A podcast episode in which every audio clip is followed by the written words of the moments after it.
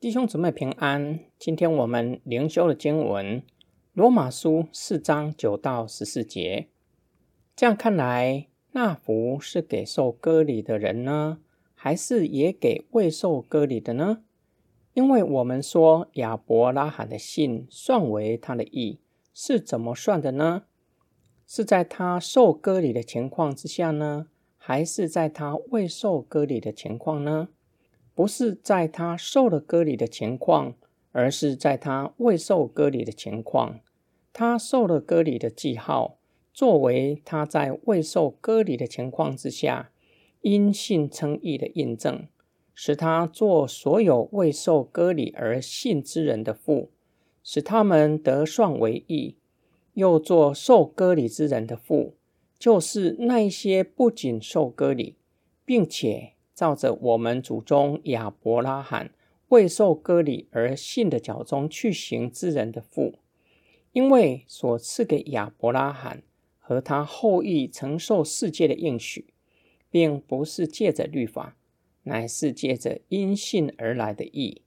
如果属于律法的人才能够成为后裔。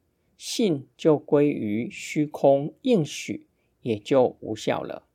保罗从圣经经文的证据证实，亚伯拉罕被称义，乃是借着信，不是凭着行为。保罗再从救赎历史来论证，当亚伯拉罕被神算为义的时刻，尚未以割礼作为立约的记号，因此称义的恩典。不单是给受割礼的人，也是给未受割礼的人。另外一方面，表明割礼不是称义的前提，而是称义的印证。换句话说，割礼不是称义的条件，因为割礼乃是在亚伯拉罕借着信称义十四年以后的事。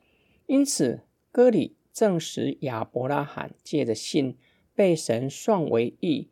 并且证实他的信心早已经被上帝悦纳。保罗要说明借信称义，不只是对亚伯拉罕说的，也是对犹太人和未受割礼的人说的。世人都是借着相信被上帝算为义。这样，亚伯拉罕是犹太人的祖宗，同时是未受割礼之人。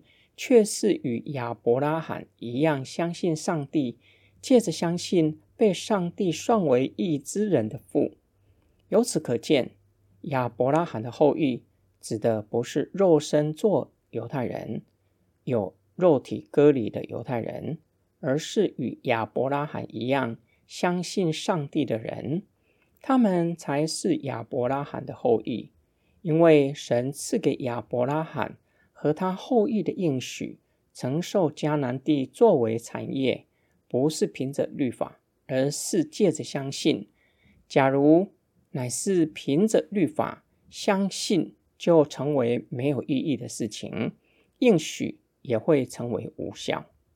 今天我们的默想跟祷告：上帝为什么要以割礼作为与犹太人立约的记号呢？上帝体贴人的软弱，他知道世人的信心是如此的渺小。记号给人凭据相信神的应许是真实的。记号也提醒属神的人，他是属神的，就要活出与救恩相称的生活。神以肉身的割礼给犹太人作为立约的记号。什么是我们与神立约的记号呢？给我们确信的凭据，并且提醒我们：我是属耶稣的人，就要活出与救恩相称的生活。保罗告诉犹太背景的基督徒，神的应许不是只给犹太人。亚伯拉罕是以信为本之人的父，显示犹太人以他们是选民感到自豪。更是认为这是上帝给犹太人的特权，并没有给其他非犹太人。我是不是像他们一样，以自身为基督徒感到自豪，并且自认是精英才被上帝选中，轻视还没有相信耶稣基督的人呢？这样的人不明白上帝的选召，不是单单给我，而是要借着我们将恩典分享出去，给那些还没有相信耶稣基督的人。我们若不传，就有祸了。将恩典扣留下来，没有与人分享，我们就是亏欠上帝的选召。我们一起来祷告：爱我们的天父上帝，你体贴我们的软弱，你知道我们很难单凭着信心相信用肉眼看不见的应许。你是给我们立约的记号，你将圣灵保惠师赐给我们，住在我们心里面。圣灵是我们得救的凭据，圣灵的同在以及圣灵的提醒，让我们有得救的确信，相信你给我们的应许是真实、是可信的。